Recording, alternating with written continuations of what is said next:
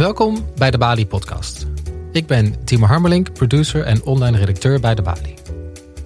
Omdat we elkaar tijdelijk even niet meer in het echt kunnen ontmoeten, brengen we jou elke donderdag een nieuwe aflevering om zo toch het publieke gesprek voor te zetten. Met vandaag. De scholen zijn gesloten en kinderen volgen daarom thuisonderwijs. Hoe zorg je ervoor als basisschool dat geen kind achterblijft? De Bali Live Journalism, de onderzoeksredactie van de Bali, onderzoekt gelijke kansen in het Amsterdamse basisonderwijs. Wat kunnen scholen doen om ervoor te zorgen dat kinderen met dezelfde talenten en intelligentie ook hetzelfde succes op school kunnen bereiken? Vandaag spreekt Manon Stravens, onderzoeker van Live Journalism met Frauke Donners, directeur van basisschool Noorderlicht in Den Bosch. Hoe organiseert zij het thuisonderwijs met haar team in tijden van corona en hoe zorgen ze dat kwetsbare kinderen bij de les blijven? Een gesprek met basisschooldirecteur Frauke Donners.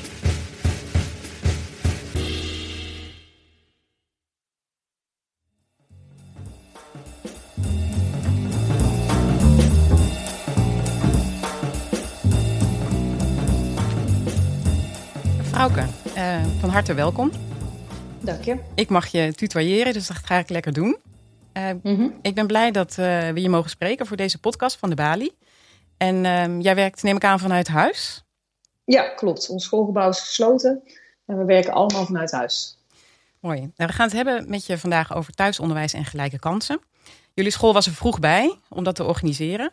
En nou, wellicht kunnen andere scholen daar ook nog wat van opsteken. Leer, ja. om, om, gewoon maar te beginnen. Hè.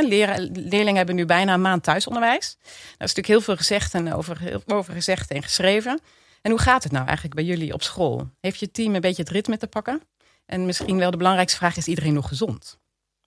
Nou, uh, om dat uh, laatste dan eerst te beantwoorden. Ja, iedereen is nog gezond. Uh, wij zijn natuurlijk de hoofdstad van Brabant. Maar gelukkig zijn mijn teamleden allemaal nog gezond. Er zijn wel wat familieleden, wat oudere mensen die misschien getroffen zijn. Maar mijn team draait goed. wij, wij hebben het goed op de rit staan. En ja, heel, eigenlijk hartstikke mooi. Ik ben ook heel trots op al mijn teamleden die, die nu dit onderwijs op afstand aan het vormgeven zijn. En ging dat vanaf het begin al zo? Zo makkelijk? Um, nou, zo makkelijk. Het ging wel vanaf het begin al zo. We, we hadden toen die week met die RIVM-maatregelen dat er een aantal kinderen met, met hoesten en, en, snotteren thuis kwamen te zitten en een aantal kinderen op school. Bij ons was het ongeveer 50% zat thuis en 50% op school. Die week kregen wij al het gevoel van dit uh, gaat ongelijkheid uh, creëren. In de zin dat kinderen die thuis zitten, die dagen van die week allemaal misten. Dus toen zijn we die week al gaan inzetten op een programma wat je thuis uh, kon doen. En wat, hetzelfde programma draaiden we dan op de ochtenden op school. Dus um, dat was voor ons eigenlijk wel een mooie oefenweek, een mooie test. Ja, en datzelfde zijn we daarna verder gaan uitbouwen. Ja, dat is goed te horen, want er is natuurlijk, wat ik net al zei, is natuurlijk veel over te doen. En voor scholen is het een enorme omschakeling om ineens dat, dat onderwijs op afstand te geven. Uh, jullie, hebben dat, uh, jullie zijn er vroeg bij, jullie hebben dat vroeg aangepakt. Ook omdat je volgens mij al ook vroeg hebben geïnvesteerd in het digitaal onderwijs. Daar kunnen we het zo nog eventjes over hebben. Maar veel zorgen wat wij horen over wat, wat scholen, waar scholen tegenaan lopen, is het bereiken van, van, die, van kinderen. En omdat ze dat natuurlijk in één keer vanaf een afstand moeten doen. En dan met name die kwetsbare kinderen. Hoe is, ja. dat, hoe is dat op jullie school? Heb jij, heb jij alle kinderen in beeld? Nou, dat is inderdaad uh, een van de moeilijkste dingen en, en uh, iets waar we zorg over hebben. Uh, al meteen in die eerste, ja, we noemen het maar een beetje de half-half week, zagen we ook dat kinderen dat, dat programma niet volgden. Dus dat kun je wel dan mooi monitoren, omdat veel dingen wel digitaal zijn. Dus dan zie je of kinderen ingelogd zijn. En hoeveel kinderen ging dat? Ja, toen hebben we het nog niet helemaal goed in beeld gehad. Want sommige kinderen waren ook wel echt ziek. En dan is dat niet meteen corona, maar hadden misschien een griepje of wat dan ook. Maar die week daarna, toen kwamen we eigenlijk achter dat dat zo 1, 2, 3 kinderen per groep waren. Nou, groep, groep is gemiddeld 25 leerlingen. Dus dat, uh, ja, dat vonden we eigenlijk best veel. Uh, daar zijn we toen direct op gaan inzetten. En um, wij zijn toen gewoon gaan bellen. Gewoon met de telefoon die ouders bellen van, uh, nou, ja, wat is er aan de hand? Wat heb je nodig? Waar kunnen we je in helpen? Lukt het allemaal? Um, en dat hebben we verder opgepikt in de weken daarna. Door uh, te proberen bij de groepen 3 tot en met 8 om direct contact met, met de leerling te leggen. En dat, uh, dat hebben we ook verder uitgebouwd. En, hoeveel leerlingen hebben jullie op school? En hebben jullie ze dan nu ook echt, echt inderdaad allemaal in beeld? We hebben 412 leerlingen en we hebben er 412 in beeld. En dat, uh, dat is wel heel, uh, heel goed. Dat, dat is niet uh, meteen vanaf het begin zo geweest. Want wat ik net zei, hè, die, die twee, drie kinderen per klas, daar hebben we veel in moeten investeren. Maar sinds vorige week of anderhalve week geleden hebben we ze allemaal in beeld en hebben we met allemaal contact.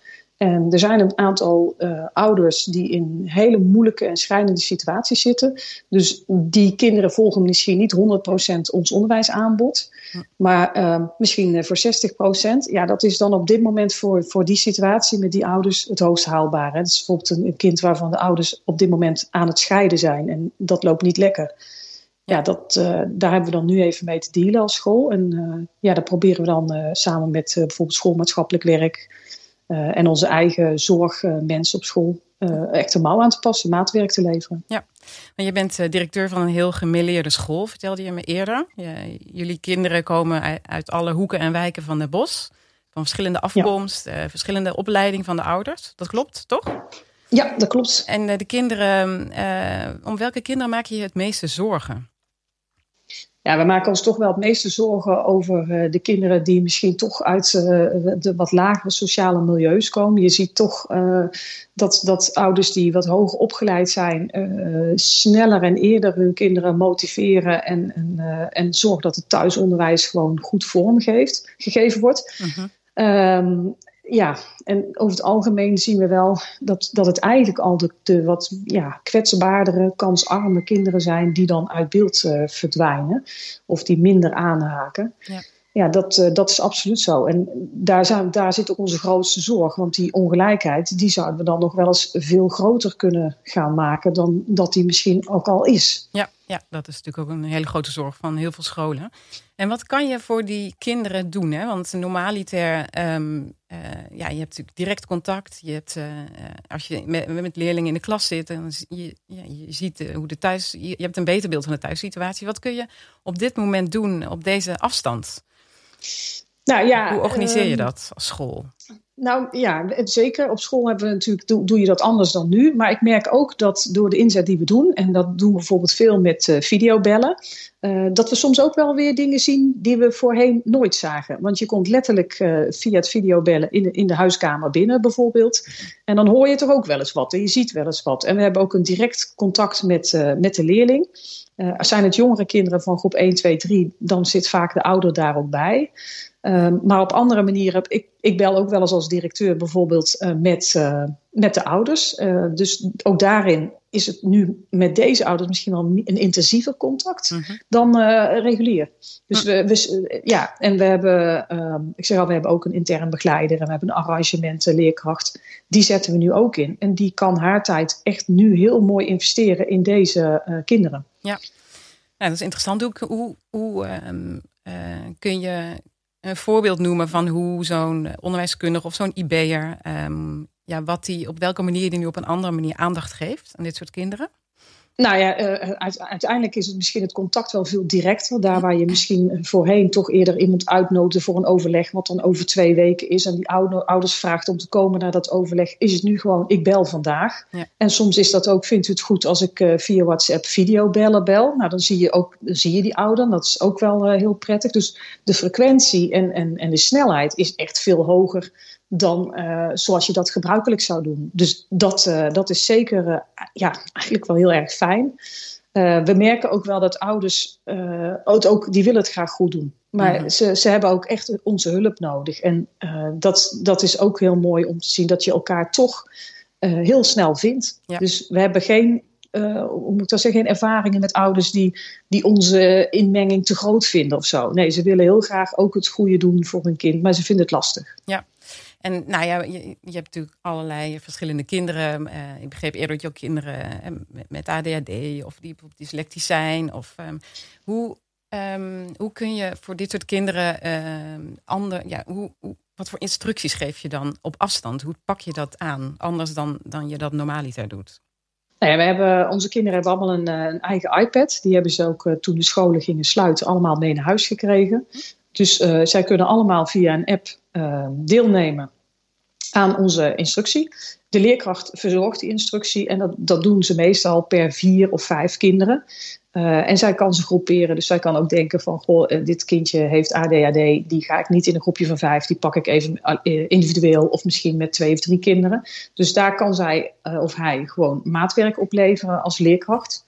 Um, en de dyslectische kinderen hebben bij ons nog een extra instructie van onze arrangementenleerkracht, die dus eigenlijk een apart arrangement levert voor deze uh, kinderen en wat is die uh, dyslexie hebben. En wat is een arrangement, een leerkracht?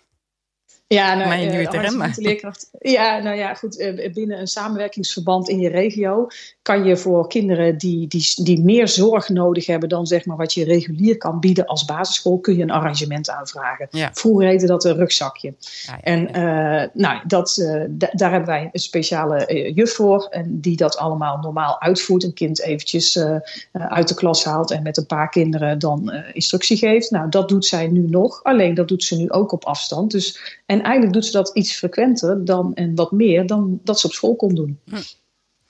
Scholen die uh, overwegen, dat hoor je, geluiden, dat, uh, om voor de kinderen die echt nou, niet, niet moeilijk bereikbaar zijn, die bijvoorbeeld in onveilige thuissituaties zitten, om, om toch een vorm van onderwijs op school ter plekke aan te bieden. Doen jullie dat ook? Nee, dat doen wij niet. Um, ja, wij, wij hebben echt, ons gebouw is gesloten. Uh-huh. Wij geven wel noodopvang. Uh, in, okay. in, uh, in, onze gemeente is dat, uh, zijn dat een aantal locaties en mijn school is er daar toevallig één van.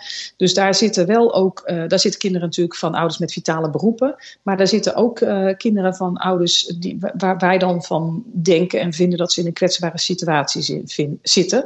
Dus wij kunnen met die ouders overleggen. Jij had het net over een ADHD-kind. Misschien is dat wel net diegene waar die ouders van aan het zijn. En dan kunnen we die ouders bieden van, is het niet fijn als jullie zoon een x aantal ochtenden naar de noodopvang gaat? Dan kan hij daar achter zijn iPad ons thuisonderwijs volgen. Uh, kunnen jullie ook je zaken regelen? Dus uh, zo, dat hebben we ook geregeld, dat die kwetsbare kinderen kunnen naar die noodopvang. En daar wordt gebruik van gemaakt. Ja, en hoe, hoeveel kinderen gaat dat bij jullie op school? Ja, dat zijn er bij ons niet zo heel veel. Ik denk dat er op dit moment uh, ongeveer vier zitten. Ik geloof vandaag vijf.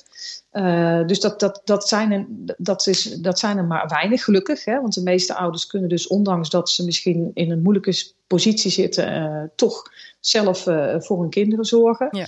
Um, daarnaast hebben we natuurlijk ook nog gewoon schoolmaatschappelijk werk die we inzetten voor deze gezinnen, die ook de gezinnen belt en contact en ja, probeert om hen te begeleiden. Ja. ja, en als het echt heel moeilijk wordt, kun je veilig thuis natuurlijk ook inschakelen als school. Nou, die stap hebben wij nog niet hoeven maken, maar die mensen zitten ook klaar. Ja, ja, ja. Nou, je had het net al even over, de, uh, nou, over ouders en ouderbetrokkenheid. Um, nou, op dit moment, daar is natuurlijk ook heel veel over te doen. Is dat er wordt heel erg veel gevraagd van die ouders. Hè. Ze moeten hun kinderen, ze hebben zelf werk, uh, ze moeten thuis werken, hebben meerdere kinderen die ze ook moeten begeleiden bij het onderwijs. Jullie um, zeiden me eerder dat jullie houden die ouders bewust een beetje erbuiten, om het maar even zo plat te zeggen. Ja, nou, Waarom? wij zijn. Ja, nou ja, natuurlijk, ouderbetrokkenheid uh, vinden wij heel goed en dat is ook heel belangrijk. Toen wij begonnen met het thuisonderwijs, um, ja, alle ouders die nu hun kinderen thuis hebben zitten, die zullen dat uh, snappen. Je kind vraagt heel veel dingen, maar jij bent misschien zelf ook aan het werk. Uh, jij zit misschien achter jouw laptop ook te werken en ouders in vitale beroepen, die staan in een ziekenhuis voor ons te werken. Mm -hmm. Dus um, we merken dat ouders zeker van alles willen doen, maar sommige ouders hebben daar gewoon echt de tijd niet voor. En er zijn ook ouders die het gewoon heel moeilijk vinden. Die, uh, waar een, een, een, zoon vraagt van uh, hoe leg je breuk je breuk uit? Ja, dat weet die moeder misschien wel helemaal niet. Dus wij hebben zo geredeneerd, wij geven aanbod tussen 9 en 12. En tussen 9 en 12 zitten onze leerkrachten allemaal klaar. Die zitten achter hun uh, device en die zitten klaar voor vragen van kinderen. Dus als jouw kind een werkje krijgt, iedere dag krijgt ze een dagprogramma en daar staat iets in wat hij niet snapt, dan kan jij zo zeggen, bel de juf of bel de meester. En uh, dan leggen wij het uit. Oh, je snapt het niet. Nou, ik, ik ga loop het even met je door. Um, daarnaast hebben we georganiseerde instructies. Hè. Om tien, uh, tien uur uh, bellen we allemaal in en dan gaan we naar de instructie van de meester luisteren. Maar we zitten met name op dat stukje. Die ouders moeten we ook ontlasten. Ja. De, het is al moeilijk genoeg om je kind gemotiveerd te houden. Het wordt nu ook nog eens hartstikke mooi weer. Um, dus dat stukje onderwijs dat doen wij. Dat doen wij voor jullie. De ouders hoeven dat niet te doen. En je moet al voldoende doen om je kind uh, ja, actief te houden. En, uh, dus ja, dat, daar hebben wij heel bewust voor gekozen. wil een ouder meedoen, van harte welkom. Hè? En voor groep 1 tot en met 3 merken we ook dat we de ouders echt wel veel meer nodig hebben. Maar zeker groep 4 tot en met 8, die zijn allemaal uh, heel kundig en uh, heel vaardig om zelf de juf of de meester te contacten. En dat doen ze ook. Hm. En dan kan het dus zo zijn dat een ouder eigenlijk alleen dat kind voor de computer zet. Of nog niet eens. Ja, nou ja, dat en dan om twaalf uur weer ophaalt.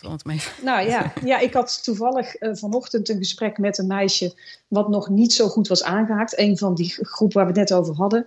Uh, en dan, dit is een meisje uit groep 8, waarvan ik dan ook zeg van, hè, kom op tijd uit bed. Desnoods zit je in je onesie, maar om negen mhm. uur zit jij voor jouw iPad. En dan is meester Rob en juffrouw Mandy, die zijn er voor jou.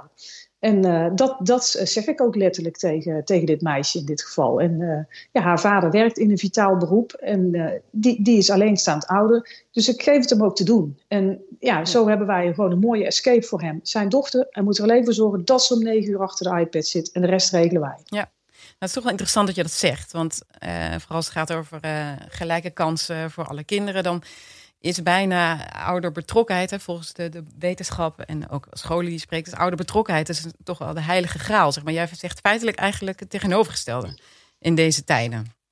Eh, in deze crisis, ik ben het helemaal eens. En ik ken de wetenschappelijke studies ook en daar leven wij ook naar als school.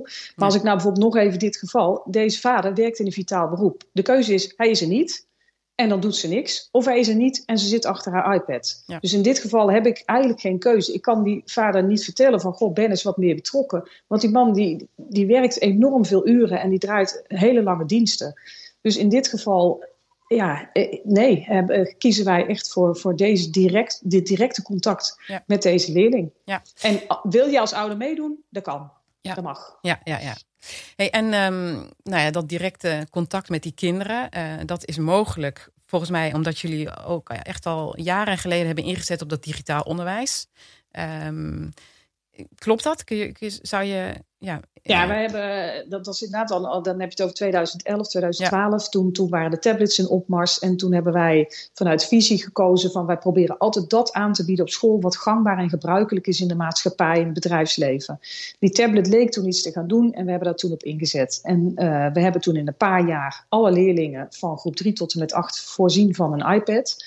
Uh, de kleuters die zijn daar nog iets te jong voor, die hebben er een uh, stuk of zeven per, per groep. Um, en daar werken we mee. We werken ook gewoon met boeken en schriften. Maar we hebben zoiets, we willen het beste van die twee werelden. Dat digitale onderwijs, die, die nieuwe vaardigheden. Maar ook nog gewoon het schrijven in schriften. Nou ja, uh, toen deze crisis uh, zich aandeed, konden wij wel zeggen van neem jullie allemaal maar je, uh, je iPad en je Apple Pencil mee naar huis. Hm. En ze hadden dus, ik heb bijvoorbeeld een moeder, die heeft vijf kinderen ja, je hebt meestal geen vijf laptops thuis. Dus zij was super blij dat ze allemaal hun eigen uh, iPad van school meekregen. En zo hebben zij ook allemaal gewoon prima het onderwijs kunnen volgen de afgelopen weken. En al onze kinderen hebben dus een eigen device en kunnen dus ook zelf naar hun leerkracht bellen. En ze weten dus ook inderdaad hoe ze daarmee om moeten gaan. Daar zijn ze ook allemaal in getraind en die kinderen hebben ook allemaal die... Oké, ja, leuk en um, nou ja, het is natuurlijk wel de vraag, want die, dat blijft in eigendom van de school, hè, neem ik aan, die devices. En hoe ja. worden ze dan niet stiekem toch doorverkocht nu in deze tijden waar er zoveel vraag is naar laptops en, uh, en iPads? Nou, ik denk in, uh, in, in, deze tijd niet. Uh, in de zin van dat wij uh, de kinderen monitoren. Dus we zien ook iedere dag weer dat ze allemaal online komen. Ah, ja, dus Dat, is, dat is goed om te weten. Maar ja, we hebben zeker toen we deze keuze hebben gemaakt van neem allemaal je iPad mee naar huis. Toen hebben we gedacht, ja, er zouden wel eens een paar kunnen verdwijnen. Misschien inderdaad doorverkocht, gestolen of misschien kapot hè, laten vallen of zoiets. Ja, dat kan. Maar wij hebben toch als school gezegd, ja, het onderwijs voor deze leerlingen staat in een hoger belang dan als dat er een device verdwijnt, of misschien vijf, ja, dat, uh, daar hebben we een keuze voor gemaakt. Ja, kind staat centraal. Ja. Nou, voor leren, jullie, nou, jullie leerkrachten um, zijn, neem ik aan, dan ook al vrij vroeg uh, goed um, ja, geïnstrueerd hoe ze, met, hoe ze met die middelen om moeten gaan. Dat is voor veel leerkrachten volgens mij ook nog best wel een omschakeling. Je moet in één keer die digitale vaardigheden hebben, filmpjes kunnen opnemen, instructies op afstand geven. Contact met die kinderen is natuurlijk ook anders. Um, bij jouw leer, leerkracht zal dat wel anders zijn, maar um, hoe kun je, het zal voor hen toch ook een omschakeling zijn, lijkt mij. Hoe kan je ze in deze tijd toch ondersteunen? Hoe, hoe, en ontlasten? Hoe, ja, hoe ga je daarmee om als team? Nou ja, ik denk dat, uh, dat mijn team uh, al een behoorlijke basisvaardigheid had. Dus dat, dat, dat is een mazzeltje in die zin. En ik merk wel dat sowieso vind ik, maar ik weet niet of iedereen dat vindt, maar er is ook een saamhorigheid in de maatschappij ontstaan. Um, en dat is ook binnen mijn team. En ik heb een aantal leerkrachten die super ICT-vaardig zijn. En ik heb er ook een paar die, uh, die leuk meehoppelen, maar die het best lastig vinden.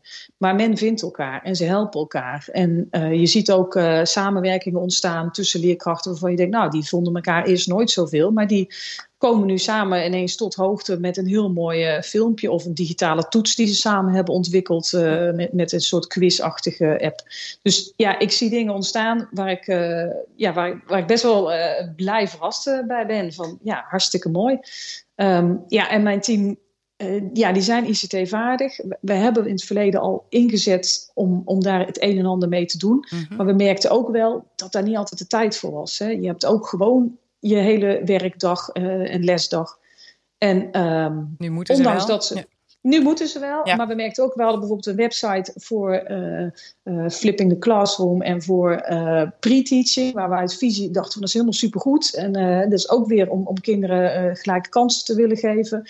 de kinderen die wat, wat moeizamer hebben, die kunnen dan vooraf alvast een instructie krijgen van de instructie die ze volgende week bijvoorbeeld krijgen. Dat geeft hen een succeservaring. Dat hadden we allemaal bedacht van we gaan zo'n filmpje, maar dat kwam gewoon niet van de grond, want nee. daar was gewoon de tijd niet voor. Nou, in deze afgelopen week is die hele site van de grond gekomen. Ja, de oorzaak is zeker deze coronacrisis. Maar we zijn ons nu al aan het beraden van dit, dit goede moeten we vasthouden. Want dat pre-teachen van de wat zwakkere kinderen, ja, dat, dat is super. Dat hebben we altijd al gewild. En nu, uh, nu is het product, is er. De site staat. Um, dat die allemaal nog een beetje beter kan, dat is ook zo. Ja. Maar um, ja, er zijn grote stappen gezet. Het hele, hele digitale is in een soort van snelkookpan tot een super uh, hoog en mooi product gekomen. Ja. De scholen die blijven nog wel eventjes dicht. Uh, eigenlijk nog wel, misschien nog wel heel erg lang. Waar bereid jij je op, uh, als school op voor? En hoe lang kunnen jullie dit eigenlijk uh, volhouden? Want... Ja, nou ja, we hebben een, een, een, protocol geschreven toen de scholen gingen sluiten. Daar hadden we verschillende data. Dat was 6 april, dat was 6 mei, 1 juni, 12 juni en einde schooljaar. En die data, die, ja, daar werken we nu nog steeds mee. Ja, 6 april is nu voorbij natuurlijk. Zelfs tot um, einde schooljaar? Dat is uh, een behoorlijk lange periode. Ja, dat is een hele lange. Ja, ja. ja, het is onze worst case scenario. Dus we hopen ook dat het, uh, dat het uh, gewoon alleen maar een idee is geweest. wat we nooit hoeven te verwerkelijken. Maar ja, daar, ook daar hebben we rekening mee gehouden. Ja, toen, wij hebben op 10 maart al geschreven het protocol sluiten scholen. Ja, toen waren er ook wel scholen die zeiden van nou, zover zal het niet komen. Uh, en ik hoop dat het zover niet komt. Wij hopen echt dat we op 6 mei, uh, dat is toevallig dan onze datum na onze meivakantie, dat we dan weer zouden kunnen openen. Maar ja, we moeten toch ook rekening houden met, uh, met andere scenario's. En um, ja, dat doen we. Ja, en kunnen we dat volhouden? Ja, dat kunnen we volhouden. Is het ideaal? Nee, nee. natuurlijk niet. Wij zien nee. ook heel graag onze kinderen weer, weer op school. Ja. Maar um, ja, wij hebben het goed staan. Wij, wij zijn ook niet stof aan het herhalen. We geven nieuwe instructie aan kinderen. We, we, we gaan gewoon door en verder.